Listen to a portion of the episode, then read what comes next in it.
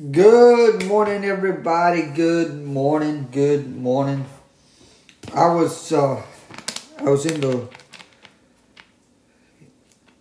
this morning. I was the Lord was talking to me. The the Holy Spirit was talking to me. He said, "I want you to go to Ephesians." Ephesians this morning.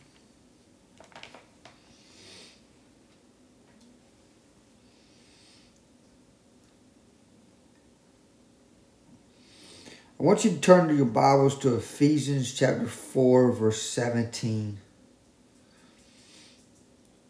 We're going to read this. So I tell you this, insist on it in the Lord, that you must no longer live as the Gentiles do, in the futility of their thinking. They are darkened in their understanding and separated from the life of God because of the ignorance that is in them due to the hardening of their hearts.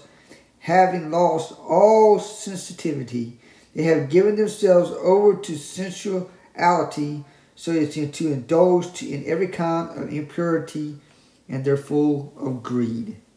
That's, however, is not the way of life you learn when you heard about Christ and were taught in Him in accordance with truth that is in Jesus.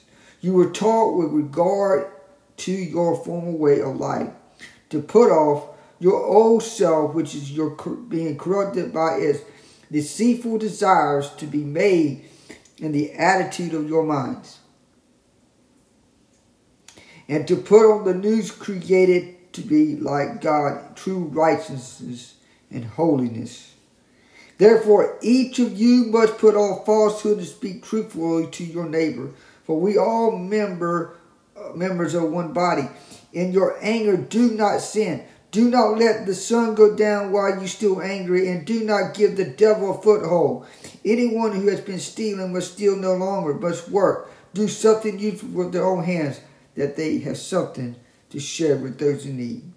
Do not let any unwholesome talk come out of your mouth, but only what's helpful for building up according to the needs, that it may benefit who listen.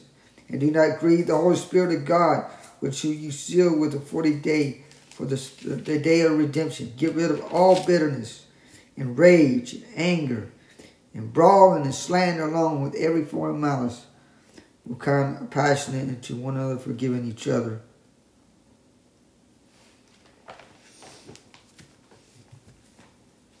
No matter what's going on right now in front of you,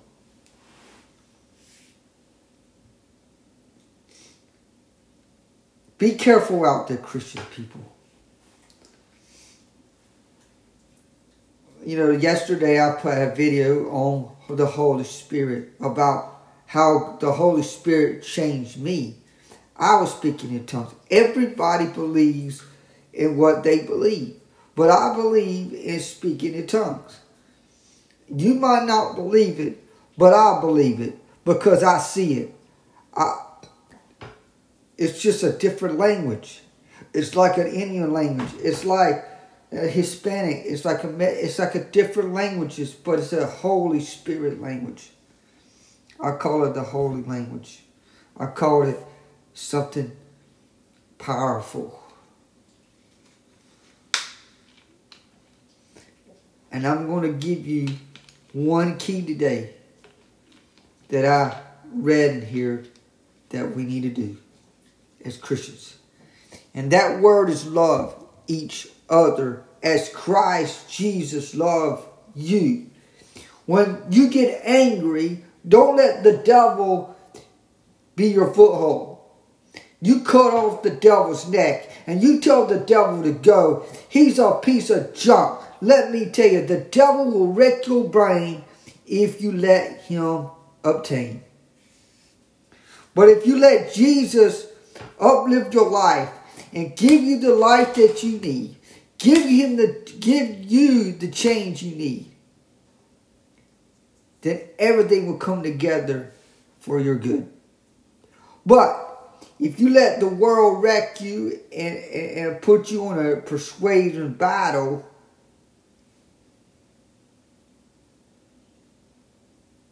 then it won't work.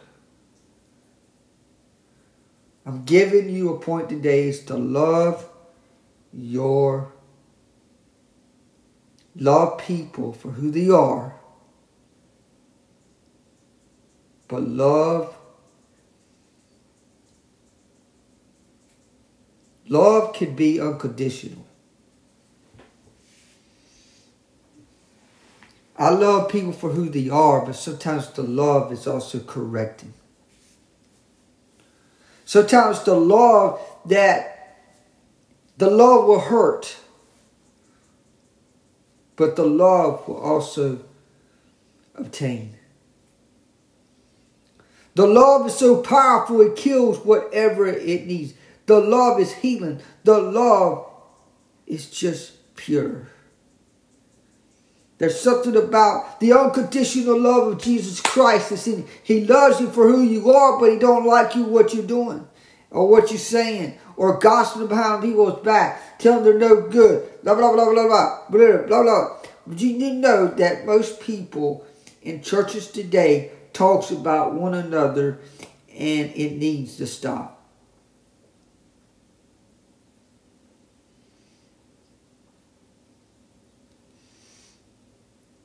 Have you ever had a, per- a person say, well, I think I'm just going to uh, ruin pa- uh, pastor's uh, dance in the church?